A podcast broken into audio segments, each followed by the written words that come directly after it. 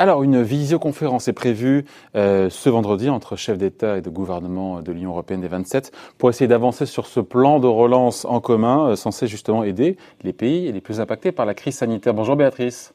Bonjour. Béatrice Mathieu, rédactrice en chef euh, à l'Express. Bon, il faut quand même rappeler que ce principe de solidarité, qui a été défendu, on s'en rappelle, on s'en souvient, par Angela Merkel et par Emmanuel Macron, incontestablement ce principe-là de solidarité, de mettre en commun des dettes. Euh, c'est une avancée historique. Maintenant, il faut faire avaliser tout ça euh, par les 27, notamment par certains pays réfractaires. Euh, et là, on se dit que ce n'est pas fait, même si demain, sans être conclusif, ça devrait avancer un petit peu. Alors c'est pas fait. Le plus dur est à faire. Alors c'est vrai que c'est euh, un plan révolutionnaire du point de vue de l'histoire euh, de la construction européenne, puisque pour la première fois, l'Union européenne, par le biais de la Commission européenne, va pouvoir s'endetter pour financer en commun euh, des dépenses, des, donc ce plan d'investissement. Alors il faut voir, il y, a, il y, a, plusieurs il y a plusieurs soucis. Déjà la taille de ce plan. On parle beaucoup de des 750 milliards d'euros c'est le chiffre qui a été avancé, qui a été lancé par la Commission. On, là, pour le coup, on était fin mai et on s'est dit, waouh. C'était le 26 mai. Ce chiffre-là, il est colossal. voilà, chiffre colossal présenté par la Commission européenne le 26 mai. Alors c'est un peu comme les, les 500 milliards euh, euh, d'euros annoncés euh, par Macron dimanche soir. Il y a un peu des, des, choux et des carottes dans ces 750 milliards. Donc il faut déjà poser, euh, poser les choses et poser euh, les milliards. Il y a trois blocs en fait dans ces 750. Il y a un premier, premier bloc de 560 milliards d'euros dans lequel il y a 310 milliards de subventions et 250 milliards de prêts. Et l'essentiel euh, des discussions ce week-end vont, vont poser en, fait, en réalité sur ces 310 milliards de subventions et La nouveauté, c'est vraiment ça, c'est des subventions, encore une fois, et c'est ce chiffre qui n'est pas de 750 mais de 300 milliards de subventions. Et c'est là-dessus donc vous me disiez qu'on va discuter. Voilà, c'est ces 310 milliards de subventions euh, proposées par la Commission européenne. Donc, premier euh, sujet de discussion, c'est euh, ce plan qui s'appelle pompeusement une facilité pour la reprise et la résilience qui est de 560 se divise entre 310 et 250 de prêts. Le problème, c'est qu'il y a une partie des pays qui ne sont pas d'accord sur la répartition entre les subventions et les prêts. On sait bien, c'est frugaux, euh, dont, le chef de file, c'est euh, l'Autriche, euh, l'Autriche et les Pays-Bas, euh, veulent quelque chose qui soit plus équilibré, qui soit pas. Ils sont d'accord. ils sont d'accord sur le principe du plan d'urgence, d'avoir un soutien européen, mais pas sur son montant global, surtout sur la répartition et sur le poids des subventions, parce que les subventions, c'est ça la grande nouveauté. Hein, c'est ça, c'est exactement ça. Ils ne sont pas d'accord sur la répartition. Elle est là, elle est dans la subvention. La, cette, euh, cette solidarité euh, euh, financière qui porterait sur des subventions directes. Eux préféraient que ce soit plus sur un système de, de. Ce qui existe déjà, ce qu'on fait déjà. Ce qu'on fait déjà, mais euh, ils disent qu'en fait ces, ces prêts directs sont contraires au traité européen. Donc ça c'est la première bataille. La deuxième bataille, elle va jouer sur la clé de répartition de ces subventions. Alors, on nous a dit pendant. Pardon, pardon, c'est quoi cette clé de répartition? C'est quel pays touche ben, combien Quel pays touche combien? Voilà. voilà. On nous a dit pendant des semaines, clairement, ce plan de, de, relance et de, et de, soutien va aller en priorité aux pays qui ont été les plus frappés par la pandémie. Alors, qu'est-ce qu'on regarde dans quand, Il faut vraiment fouiller, aller dans le, le, le, les pages profondes du plan, du plan de la Commission pour se rendre compte en réalité il y, a, il y a trois critères qui ont été choisis par la Commission. Le premier, ben, c'est la taille du pays en termes de population. Le deuxième, c'est la richesse par habitant. Et la troisième, c'est l'évolution du taux de chômage, mais rétrospectivement, c'est-à-dire sur euh, les cinq dernières années.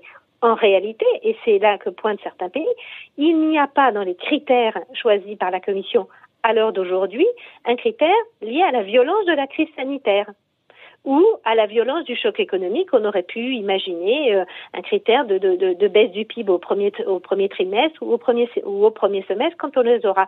Il n'y a pas ces critères-là. Oui, ce sont des critères du passé qui n'ont rien à voir avec la crise actuelle, c'est ça en fait. Hein. Voilà, alors la Commission va vous dire, mais on a fait des simulations euh, qui montrent que et c'est un peu vrai, qu'en milliards sonnant et trébuchant, les pays, les deux, les, les, les trois pays qui, qui, reçoivent le plus sont euh, l'Italie, l'Espagne et la France. Mais quand vous rapportez ça au produit intérieur brut. Et là, vous avez une totale euh, euh, inversion dans la hiérarchie, puisqu'on voit que rapporté au PIB, ceux qui vont avoir les plus gros versements, ce sont tous les petits pays pauvres du, du, bloc de l'Est. Et en premier, la Bulgarie ou encore la Roumanie, la Bulgarie qui recevrait l'équivalent de 15% de son PIB oui, mais en, euros, ça sera toujours moins que ce que touche l'Italie ou l'Espagne. Certes, mais là encore, on va avoir euh, une bataille qui a déjà commencé d'ailleurs en coulisses euh, entre euh, des pays riches, certains pays riches qui peuvent dire, et, c'est le cas de, la Suède, qui disent nous, on est riche, on a quand même été touché par la pandémie et on va recevoir quasiment rien. Et d'autres pays prenez la Bulgarie ou la Roumanie, qui sont effectivement pauvres, qui n'ont très peu été touchés. Ils ont été assez épargnés, tant mieux pour eux par la pandémie, et qui rapportaient à leur PIB vont recevoir beaucoup. Donc il va y avoir des tiraillements où chacun va arriver avec sa propre, sa propre clé de répartition pour essayer de maximiser les transferts qu'ils vont recevoir. Donc, et, les sujets qui fâchent, il y en a, on le voit. Hein. Il n'y en a pas sur l'essence même, le principe même, on le voit bien, mais sur, voilà, sur le montant, la répartition entre prêts euh, et, euh, et, subventions, et puis euh, combien on donne à chaque pays. Et puis après, il y a aussi la question, une fois qu'on sera mis d'accord sur tout ça, ce ne sera pas demain, mais demain, ça devrait quand même permettre quelques avancées. Le délai, au bout de combien de temps cet argent sera reçu par des pays qui sont frappés par une crise sociale et économique C'est ça, c'est ça. C'est-à-dire qu'on imagine, et là encore, il y avait une sorte de storytelling, c'est-à-dire qu'on allait avoir ces 750 milliards qui allaient être déversés très très rapidement. Alors on voit déjà qu'on n'est pas sur les 750. Euh, mais en tout cas en subvention. En subvention, ça tournera plutôt autour de 300 a priori en subvention dans, dans ce dans, dans, ce bloc en fait euh, du plan de facilité pour la reprise et la résilience, un nom pompeux, hein, mais c'est bien les 310. Mais dans les 750, il y a aussi une centaine de milliards d'euros qui sont de, une montée en puissance de programmes déjà existants, de fonds structurels, de fonds dans le cadre de la, de la politique agricole commune ou, de, ou, de, ou, ou sur la recherche. Et c'est ces fonds-là, c'est cette centaine de milliards qui peut être, euh, qui pourrait être débloqué plus, plus, rapidement. Parce qu'en réalité, il y a un certain nombre d'études qui ont été faites, et notamment une très intéressante qui a été faite par l'Institut Bruegel euh, à Bruxelles, qui montre que grosso modo, sur les 750, il y a 25% à peine de cette somme qui devrait être déboursée d'ici 2021, voire le milieu de l'année 2022. Ah ouais, alors que l'urgence, elle, elle, est là, elle est maintenant. Alors que l'urgence, elle est là, elle est maintenant. Donc on voit bien qu'il y a, il y a eu d'une certaine façon euh, une avancée extraordinaire pour la construction européenne, cette capacité de s'endetter euh, ensemble, ce qui est une très très bonne nouvelle. Après, le diable est dans, dans les détails, comme on dit. Là, c'est des gros détails. C'est euh, le montant réel d'argent qui va être déboursé euh, tout de suite, selon quels euh, critères et donc quelles clés, et puis et surtout quand. Voilà, et donc on se dit que donc visioconférence demain entre chefs d'État et de gouvernement. il y a euh, peu à attendre, il y a peu voilà, quand même mais, à mais attendre de sources euh, voilà bien informées, on se dit que la France souhaite un accord en juillet, donc il y aura des avancées demain sur tous les les nœuds, j'ai envie de dire qu'on a qu'on a évoqué ensemble, Béatrice. Il y aura sans doute une avancée sur le premier, c'est-à-dire euh, le, la répartition entre les aides directes et les prêts. Bon, très bien. Qu'est-ce qu'on lit cette semaine dans l'Express? En quelques secondes Une excellente interview d'Elisabeth Badinter. Voilà, à lire notamment. Sur la question raciale. Et pas que. Merci beaucoup, Béatrice Mathieu, rédactrice en chef donc euh, à l'Express à l'hebdomadaire. Merci, bonne journée. Merci, au revoir.